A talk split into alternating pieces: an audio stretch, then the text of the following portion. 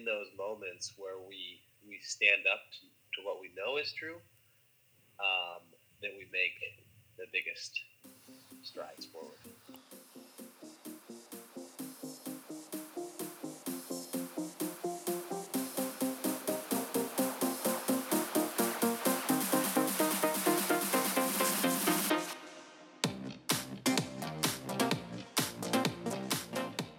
You're listening to the Maximum Enthusiasm Podcast, the exploration of a life fully optimized with Megan Hoffman.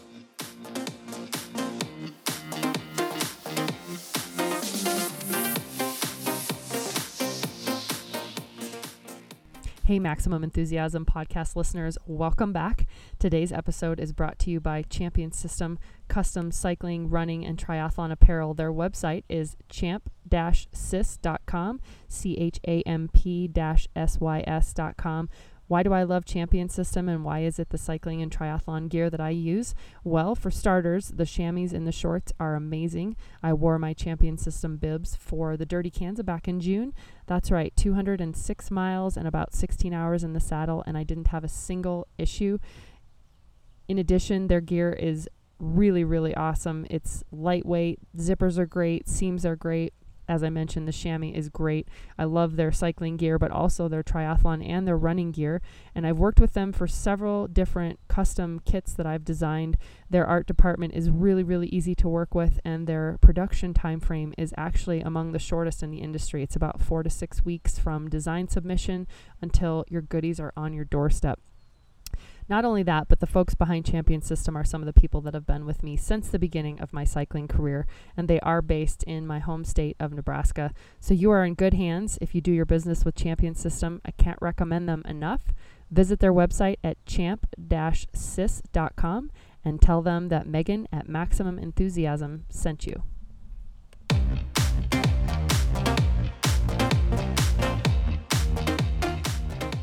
My Maximum Enthusiasm Podcast friends, welcome back. I hope this finds you having an amazing day full of happiness, sense of purpose, and of course, maximum enthusiasm. My guest today is Guy East. You can Google him. He has a very storied and successful cycling career, both on the road and on the track, on the velodrome, which is how we came to meet many years ago. I want to say it's been probably six or seven years ago now. He told me about this new organization he'd started called Hope Sports, and it was at the time really focused on professional athletes and athletes who were retiring or who had been injured and had to leave their sport prematurely. And the whole concept was to give them a sense of purpose outside of their athletic performance. And he and I exchanged emails for several years trying to get it to the point where I could uh, commit to going on a trip with Hope Sports down to Rosarito, Mexico to build a home.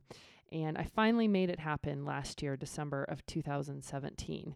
And the trip absolutely changed my life. Um, it was just an amazing experience from start to finish, both in terms of the people I met on the trip, which included several Olympians, uh, athletes from the swimming and water polo background, um, you know, average people like myself who just have day jobs and wanted to contribute and be involved in something giving back. And then um, there was this family that we served and that we built a home for. And over the course of the trip, it changed me. I'm I'm forever changed because of that experience. I came home, I came back to my house and my possessions, and I reevaluated everything. And it had a lot to do with the two thousand eighteen goals that I set for myself. And one of them was to build a home Uh, with ten thousand dollars, which is the expense to build the actual house. So we have contributed ten thousand dollars to Hope Sports this year. We are sponsoring the house. We are going back on the build this December twenty-seventh through thirtieth of two thousand eighteen. I'd love for you guys to join me, but let's get into the podcast. And I can't wait for you to hear what it is that Guy has to say, because his journey is remarkable. There's not many folks, I think, that you will encounter who will trade in a professional athletic career for selling all their possessions and pursuing, you know, unapologetically a life of purpose and meaning. And that's exactly what Guy has done. So dig in, enjoy, and let this podcast serve you in the best way possible. Thanks as always for listening. Good morning, uh, Maximum Enthusiasm Podcast listeners. I'm here with Guy East, the founder of Hope Sports. Welcome to the show, Guy. Thank you. Thank you for having me. Excited to be here. It's an absolute honor to have you. You know, you and I, our history goes way back to bike racing, and we're going to get to that a little bit later. But before we go any further, I want to talk about this trip that we have coming up December twenty-seventh through the thirtieth in Rosarito, Mexico. We're going to be building a house, or it sounds like several houses, for families in need down in that area. And if you would, um, just talk a little bit about that trip, and uh, we'll explain what listeners can do with the code HOTMAN if they want to join in on my house build. So uh, tell our listeners about that trip. Yeah, so uh, right after Christmas, uh, a group is going to be, uh, several, like you mentioned, several groups are going to be building a couple homes for families in Mexico. And uh, these are trips that we host throughout the year, but this This particular trip tends to be my favorite because it's around Christmas time, and we, we get to give uh, kids and a family a, a new home for Christmas. And uh, I, I don't think there's any better way to spend the holidays than doing that, and just to to get out with family and friends and to serve another family in, in desperate need of our help is uh, is a really uh, a fun experience and a life-giving experience, and uh, something that I've dedicated my life to. And uh, we're just grateful for your um, just uh, support and um, sponsorship of a home, and, and just your involvement with us. Um, I know that, you know, we w- when we first met, we we probably talked about you coming to Mexico for three or four years before you actually made it. We did. That's that's not uncommon. Um, and then it seems to be a, a, a yearly um, experience. So.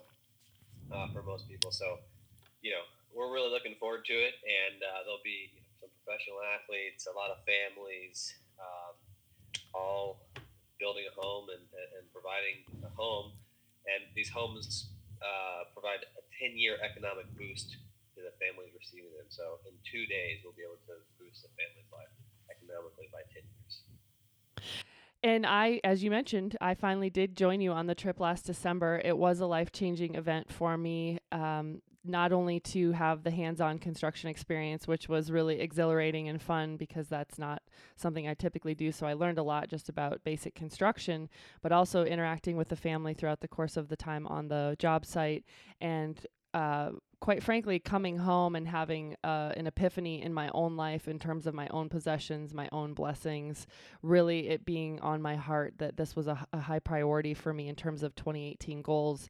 And so uh, this has been the year of no drinking, no shopping, ten thousand miles and ten thousand dollars to Hope Sports. And I'm so excited that we were able to uh, provide that ten thousand dollars, which will fund the actual cost of the house. And so normally the cost of the trip is the room and board for the participant as well as the materials for the house, right? Correct, yeah. And so this year we were able to fund the cost of the house, which means that members who join us on my house build trip uh, get a reduced entry fee essentially, so that they can just focus on the room and board costs. And so we'll be posting some of that information on my website, and there's a special code that folks can uh, enter at the, the checkout on your website if they want to join in on my house. But it sounds like you've got at least probably three houses that are taking shape, which is so exciting. Yeah, it'll it'll definitely be two and, and, and potentially three. Um, and so, as I mentioned, lots of families and, and, and professional athletes. And uh, in, in conjunction with the, the service project, uh, we, we try to get athletes and, and the people to think about living a life of purpose, um, so that these trips are, are not just a one-off experience, uh, but that it really becomes a transformational experience for the rest of their life, as much as a transformational experience for the families that are receiving the homes. So, so we'll talk about that over the course of the trip. And um, you know, I, I really think what we've seen is that they are um, they are catalytic catalytic experiences, and we like to call them gateway drugs uh, into service and, and missions, and, and just um, you know, giving back. Uh, oftentimes, this is the first time that people have ever served in, in such an extreme capacity, where they're giving up a weekend when they're, you know, raising money, and they're and they're taking such a huge effort to do this, and then when they do it, it's like, I'm addicted, you know, I want to do more. It's a pretty cool, pretty cool transformation that occurs in, in people's lives. I certainly experienced that. I had served, um, you know, locally, but this was the first immersive volunteer experience for me, and it absolutely was transformative. It's changed everything about my life, and I'm reading a couple great books, The Blue Zones and The Blue Zones of Happiness, and they talk about the places in the world where people live the longest and also the places where people are happiest. And the theme uh, in both is service and connection to community being directly tied to longer lifespan and also higher levels of happiness in someone's life. So, um, you know, I just want to make that pitch to our listeners, if nothing else, to get involved with these trips with Hope Sports, because yes, we are serving a family that absolutely needs our help, and that feels amazing. But you end up walking away a different human yourself as a result of the project. And, and I certainly experienced that firsthand. Um, obviously, Guy, as you can probably imagine, the number one question I get asked about these trips, and I'm sure you do too, is, um, you know, what's the itinerary? What's the agenda? And then also, is it safe? So could you speak to those issues for a couple minutes? Yeah, let me uh, address one other thing that people people oftentimes ask us about is, you know, wh- why would I go to Mexico to serve? And why why would I just serve in, in my community? And why aren't you doing this in, in the United States? And, um, and and as I mentioned previously, our hope is that this is that experience that that ignites that uh, fire in your heart. And, and we believe that it is, and we've seen that. And so, uh, and I believe that we're all brothers and sisters, no matter what uh, race or country you live in. Uh, and so if there's people in need, we, we want to serve them. And, and um, this is just one expression of that, you know, and, and, and we we work hard to serve those in our own community, uh, in Indianapolis, where I'm from, and, and, and we hope that athletes, uh, wherever they're at, family, wherever they're at, uh, ultimately get, get further engaged and entrenched in that. Um, as far as the itinerary, um, you know, we, we, we ask people to arrive on uh, December twenty-seventh, which is the arrival day, uh, in the afternoon, and we pick everybody up from San Diego Airport. And we drive you to, to Mexico, and it's only a forty-five minute drive. Uh, and when we get there, we, we kind of kick things off with, a, with an opening meeting. And then over the course of the next two days, uh, we'll be building approximately eight or nine hours a day. And the first day is, is intense labor. The second day is kind of the details, the trim work, building the furniture, and uh, handing over the keys to the family. And we, we mix in a little bit of fun, have some tacos and a good dinner, and uh, and wrap things up on the evening of the second build with uh, just a final discussion of, of kind of what we experienced and, and and how we'll continue this forward in the rest of our lives. And then uh, departure is on the uh, December thirtieth uh, after in the afternoon. So it's a it's a quick trip, but extremely high impact. Um, and as far as the safety goes, um, yeah, I mean, Mexico has, you know, had their fair share of violence, and uh, it's unfortunate, but it's kept to the the, the the the warring cartels that are fighting for the turf that, you know, on the border and uh, throughout the country. And we have six thousand people a year that come and build, and we've never had any bad experience. There's never been any uh, of, of beyond petty theft.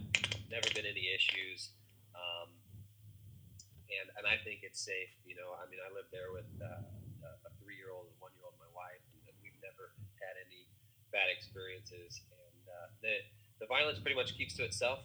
And uh, the State Department also says the same, that they, there's a there's a minor warning, but uh, you know, if if you if you use precautions and and uh, stay in the good areas, which we are, then uh, you'll be okay. And we stay on a very safe, guarded, uh, twenty-four hour uh, campus security, and um, so I personally, I, I don't think that there's there's that much risk involved with going to Mexico, uh, unless you're going there for uh, to be wild and crazy, which we're we're definitely not. And I have to say, I had that experience where I felt very safe. You picked us up at the San Diego airport on a large bus as a team, and we crossed the border. We went straight to our um, housing facility. The campus, as you mentioned, is under uh, guard, and I felt very safe there. It's a very nice, well-apportioned campus with great food and great, you know, sleeping quarters. Um, and then we were taken by van out to the job site. I felt very safe there. It's maybe a ten minute drive or so that we had last year from the housing campus to the build site. So it's not like we're spending a bunch of time in the car either. And, um, you know, overall, I felt very safe. I had zero concerns about that aspect. And I understand we can't ever make promises. You know, things can happen anywhere, frankly, in, in Iowa, uh, of all places, uh, most recently. But, um, you know, really, I think that we're down there to do a good thing. And I felt that the community recognized that and that we were very well supported. It was It was actually fun to see local neighbors stop by for the family that we were building with and um, kind of hang out. And some of them actually chipped in and did some work. And I, I just felt very welcome and very safe the whole time. So I can at least just share that that was my personal experience. And as you said, Guy, you're down there living with your wife and your two little kids, and uh, clearly wouldn't be doing that if you felt uh, uneasy whatsoever. So, um, you know, I just always like to address that issue and tell folks, p- you know, please don't let that be an issue that keeps you from doing the trip with us. Um, so let's pivot a little bit. And I, and again, I just want to tell our listeners again, make sure you check out my website. I'll have all the details about this trip, logistics and cost, if this is interesting to you. I will say that the timing being right after Christmas holiday was, was really, really wonderful. And you do drop us off back in San Diego that morning of the last day of the trip. So you end up having another day that you can spend in San Diego. Um, and then I flew out that night. So it was a really nice four day trip with lots of meaning and, and life-changing purpose. And so on the topic of purpose, I want to talk about that because you originally started this organization to provide a, a sense of purpose to athletes, especially as they were retiring or as they were leaving their sport. Is that right? Um, and in the meantime, it's really grown to be um, more encompassing. Obviously, there are a lot of folks on the trip that aren't professional athletes, and everyone is coming seeking a way to contribute and give back. And that's obviously been a theme in your life. So I want to go back to Guy East as the professional bike racer and talk me through that transition from being a bike racer to now being a full-time servant and conduit of service for all these people that come on your trips. Yeah, well, when I was a, a professional cyclist, I was all in. You know, I dedicated my life to it. I I lived my life around high performance and striving to be the best that I could, and to, to, to make the Tour de France team and to make the Olympic team. And I, I wanted all of that. And I uh, lived my life in a way that was completely dedicated to that. And um, in two thousand nine, I was racing on Trek Livestrong, and it was a huge honor to even be on that team. And I was also, you know, had a pretty good shot at making the Olympics in two thousand twelve uh, in the Madison and, and points race and track. And, uh, you know, we were staying in a beautiful five-star hotel in Mexico City during a race, and right outside the front door of the hotel was, was five hundred people living in, in shacks and kids playing in sewage water. I couldn't I couldn't believe the contrast where I was staying and what I saw outside the hotel. And you know, I said, I, I feel like I should not be here racing my bike, living a life of luxury. I said, I feel like I should be here helping people. You know, there's it's like one of the largest cities in the world. There's almost twenty million people, and a lot of them just struggling to get by. And uh, I said, you know, I've got a lot of accomplishments represented by trophies and, and medals on my shelf at home, but they're all just sitting there collecting dust. You know, and I didn't feel like I had any purpose beyond beyond the medals and, and trophies that I had. And so I um, I struggled with this decision for a very, very long time because my identity had been built around cycling, and that's what everybody knew me as, as a professional cyclist. And And um, I kind of like that identity, you know, it, it, it, it carries some clout and, and, and you're kind of, you know, famous in a way um, in the circles that you walked in and with the kids you went to high school, everybody kind of looks up to you because uh, you feel like you've accomplished something. And and so I I made the decision that I needed to to quit, to and I said, I'm going to quit and I'm going to sell everything that I own. And I did that, and I started living in homeless shelters and eating in soup kitchens and uh, looking for purpose. And uh, I'm a Christian, and I wanted to live out my Christian faith. And, and in, in professional sport, I didn't feel like uh, I could even live out my faith because I was so focused on, on performance and winning that it was such a cutthroat job. And so I traveled around and, and, and you know, just served people where they're at. I would sit with people on the street for a long time with, with homeless men and, and people who had been veteran or veterans and and uh, just talking to them and loving on them and just spending time with them and realizing that the, the, the most effective way that I felt like I could help was not by necessarily giving them money, but just spending time with them and showing them that they were valuable. And through that whole process, I uh, I felt like I was developing a sense of purpose, and I thoroughly enjoyed it. And I said, "This is what I want to live my life for, and this is this is the way I want to. This is who I want to be." Um, but but as a couple years went on, I, I also realized that I loved being an athlete, and I loved competing, and I loved winning. Um, And I wanted to try and combine both of those things, purpose and passion. And uh, and so I started riding my bike again and, and started uh, while I was serving the board, and, and just just was really uh, all into cycling again, as I was all into serving the poor. And I realized that it was possible that I could live a life of service and have purpose. Um, oh, sorry, that I could... that I could live a life of purpose and, and pursue my passion as an athlete. So it started as that, that I, I didn't want other professional athletes to feel like they had to quit in order to have purpose, that that they could develop a sense of identity through serving and through doing other things while they're while they're um, in the throes of their athletic career and as they're transitioning out. Uh, but oftentimes we're not told, we're, we're just told that unless you dedicate your life to this cause of being a professional athlete, then you're never going to make it. And any energy that you waste outside of being an athlete is wasted energy, and it's lost opportunity. Um, and, you know, it's it's it's a very difficult environment to grow up in, and I think it's not limited to athletics at all. Um, it's it's everywhere we go, but oftentimes, you know, there's a sense of, uh, of performance-based identity. When I win, I am worth something. When I get the college scholarship, I'm worth something. When I get the two hundred fifty thousand dollars job, I'm worth something. And when I don't, I'm not. And uh, that's a very difficult way to live. And there's a there's a better way. To, there's a better way to live. And uh, so that's what that's you know through service. That's what we're walking people towards. Understanding that um, it's you know, we want them to do the best that they can, uh, and to compete with excellence, to, to, to live with excellence, to leave it all on the line.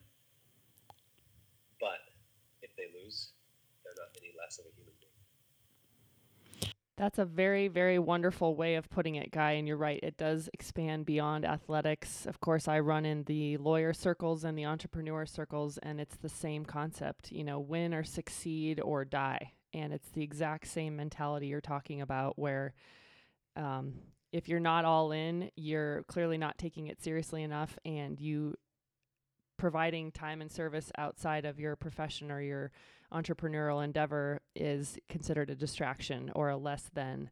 And it's almost like society punishes us for trying to pursue our purpose.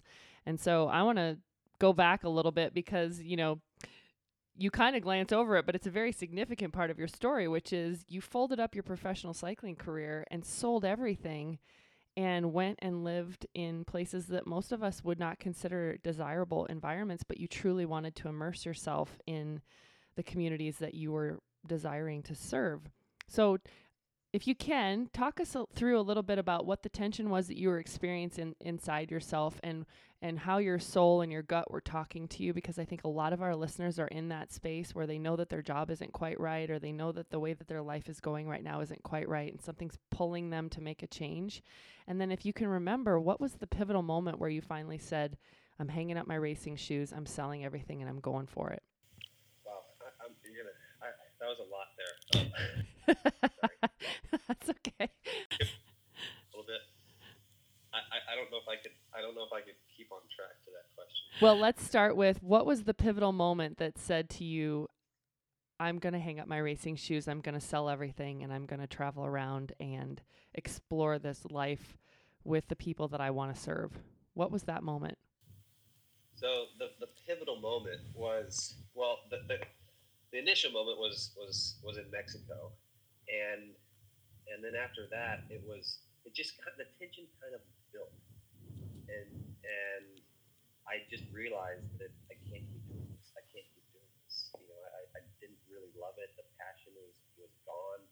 Um, and I knew that I needed to make a change. And it was a very, very challenging change to make uh, because that was my identity. You know, and, and there was all these voices in my head that I was listening to and believing, you're not any good. Why are you doing this? You know, you, you shouldn't be doing this. Uh, and then friends and, and colleagues of mine that were in the sport were, were questioning what I was doing. You know, why are you quitting? Why, how can you do this? You have a huge, great future ahead of you, and you're quitting. Like, what are you going to do?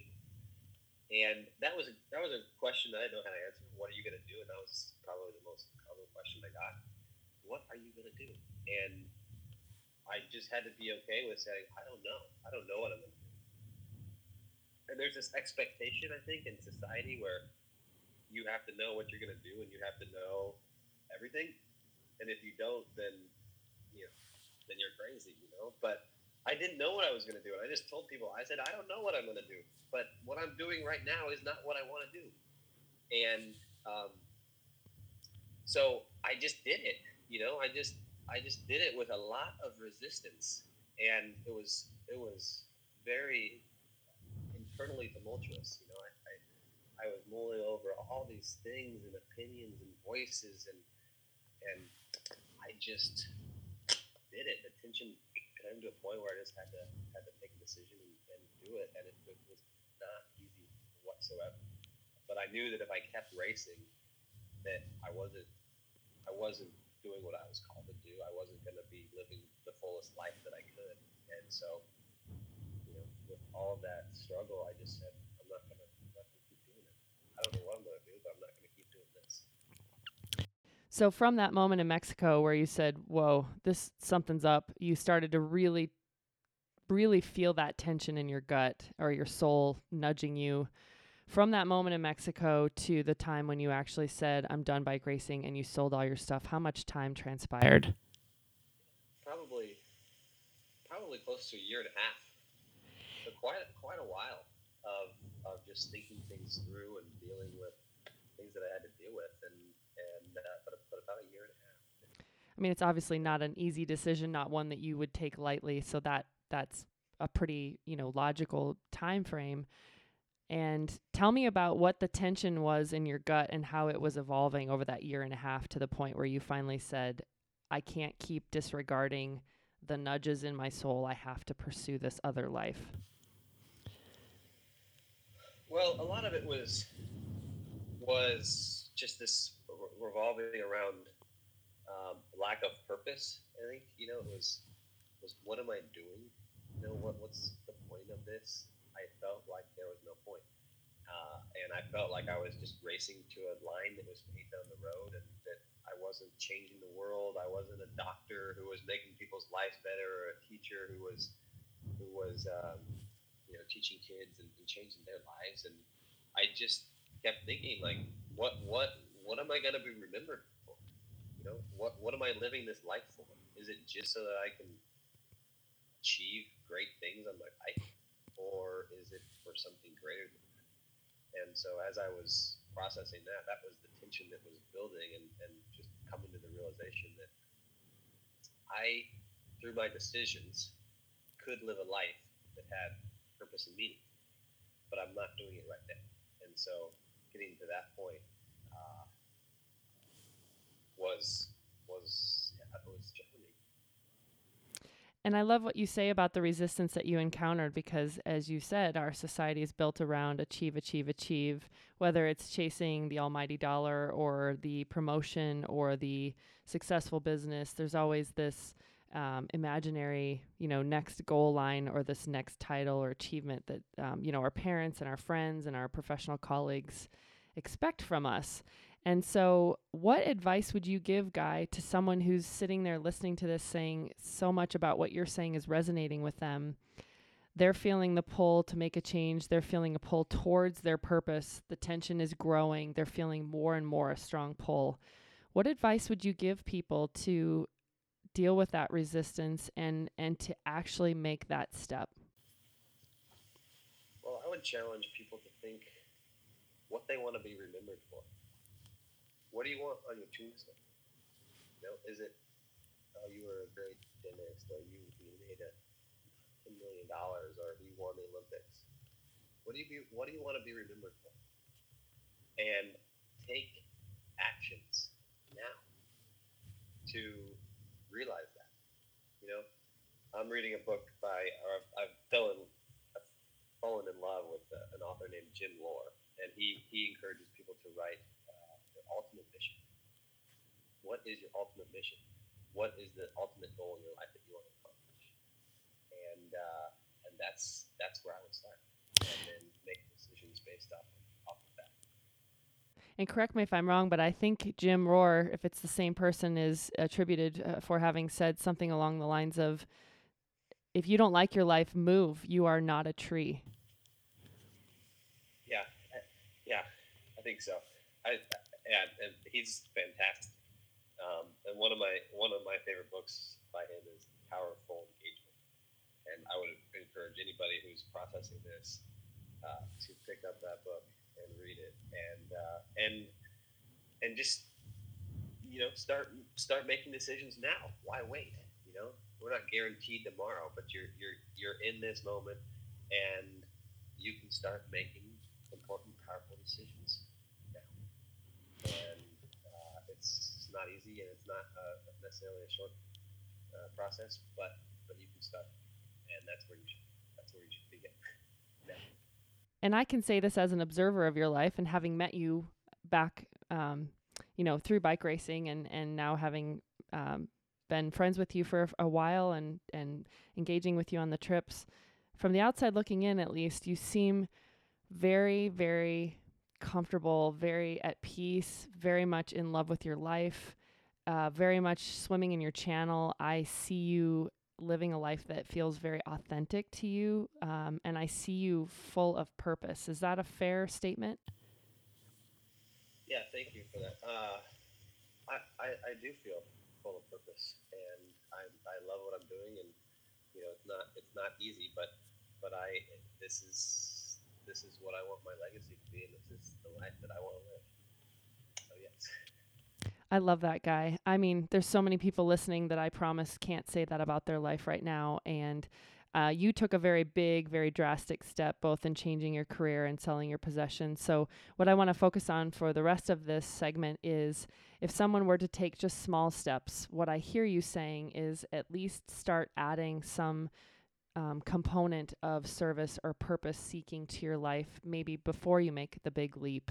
And so, for example, going on a trip like the one we're doing in December is a great way to do that, where you don't have to quit your job, you don't have to sell everything, but come immerse yourself in a totally different experience for four days and just see what starts to bubble up to the surface for you. Um, is there any other advice or suggestions you would make to people that want to start exploring that, maybe on a part-time basis?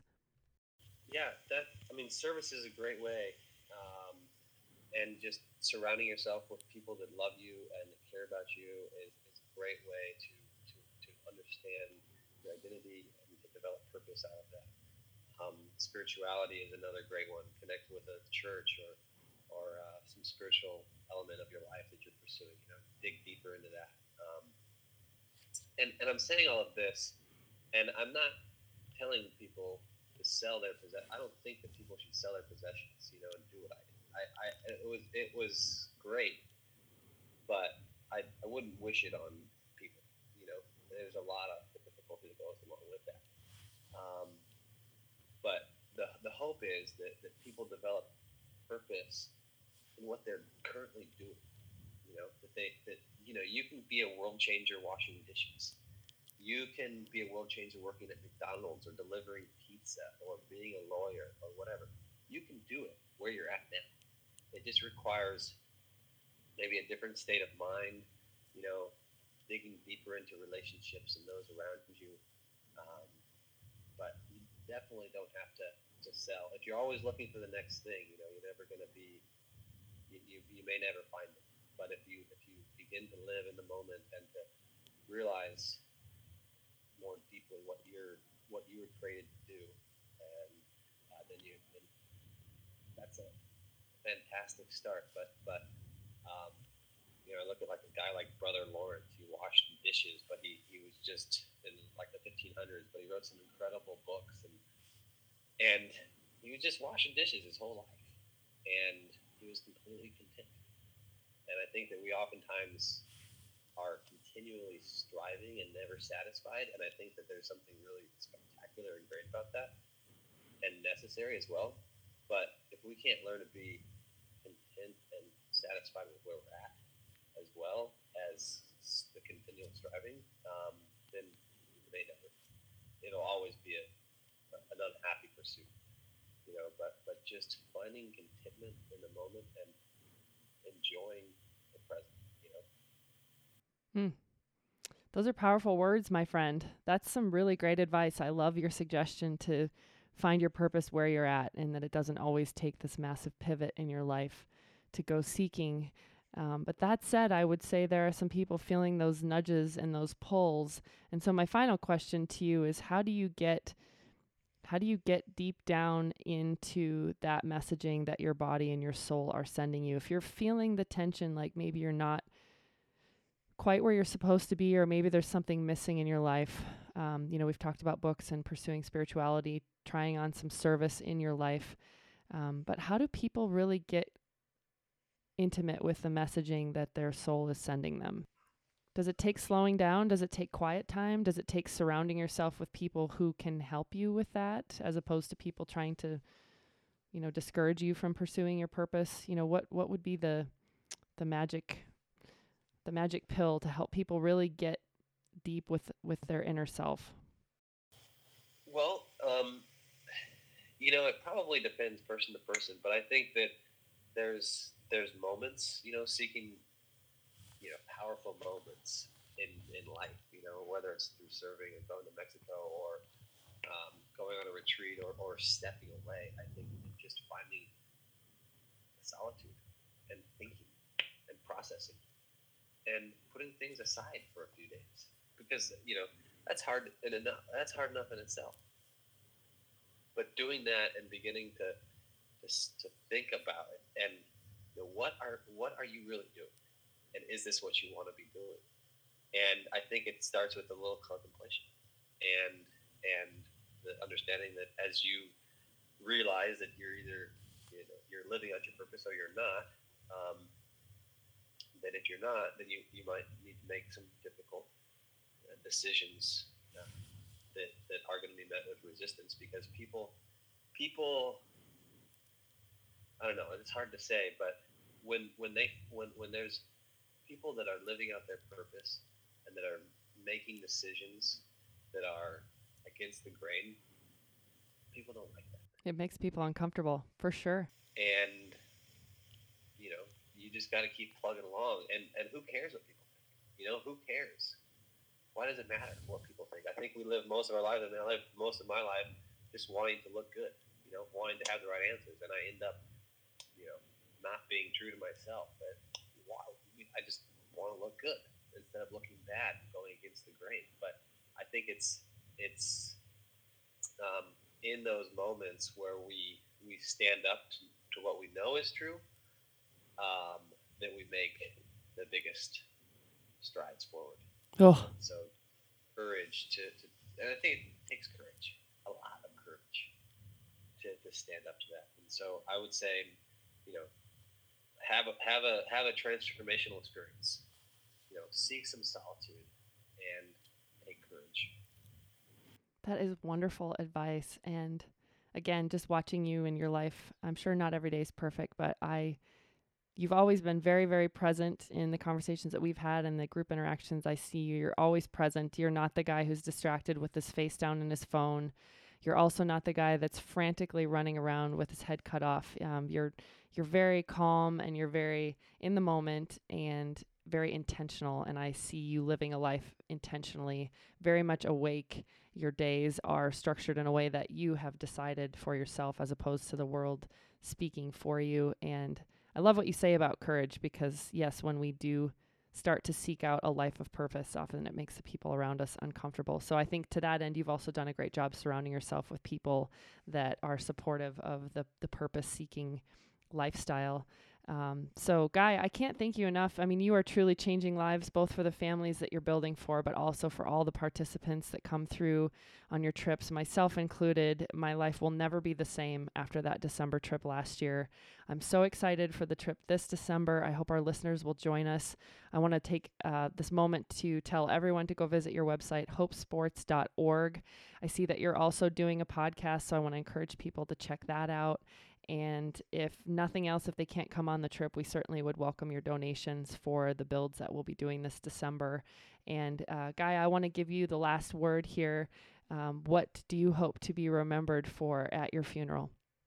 I I, I want to be remembered for somebody that that loved my family well, that that, that, that made a difference in, in the lives of uh, those around me, and um, that was just truly invested relationally, uh, and that lived out my faith as a Christian, that loved God and that loved others uh, to my fullest, you know, and that's that's what I want to be remembered for.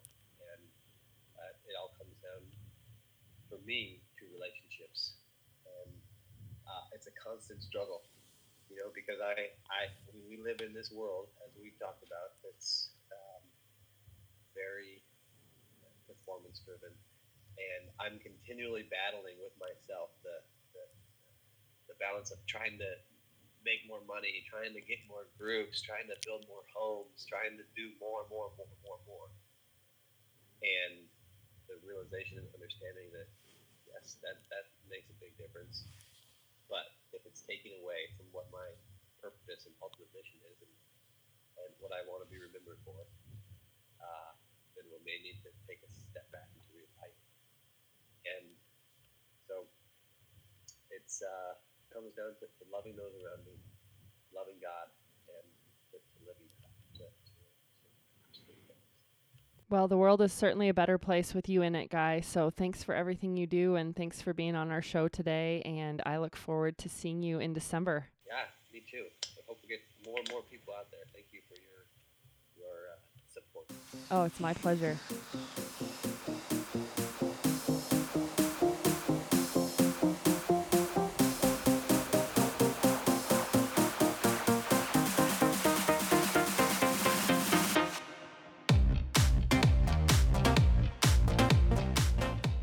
Thank you for listening to Maximum Enthusiasm with Megan Hotman. Subscribe, check out our blog, and learn more at maximum enthusiasm dot com.